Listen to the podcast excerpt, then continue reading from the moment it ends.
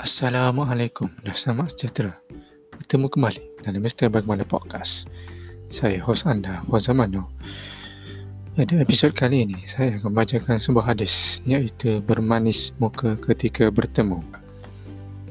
Bismillahirrahmanirrahim.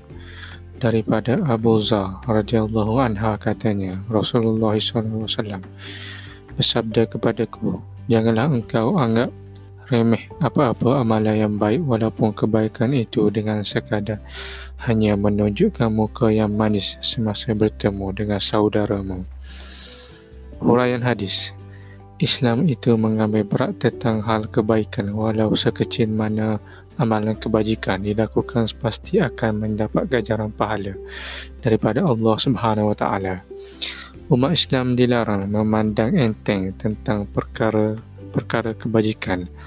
Walaupun sekadar senyum semasa bertemu dengan kawan-kawan dan saudara-saudara seagama. Kerana senyuman itu akan mendapat balasan pahala. Senyuman yang menumbuhkan rasa cinta dan sayang di antara saudara sesama dan sesama manusia. Hadis riwayat muslim. Semoga apa yang dikongsi sebentar tadi bermanfaat untuk kita semua. Sehingga berjumpa di dalam episod Mr. Bagaimana Podcast. Saya hos anda, Fauzan Mano. Assalamualaikum.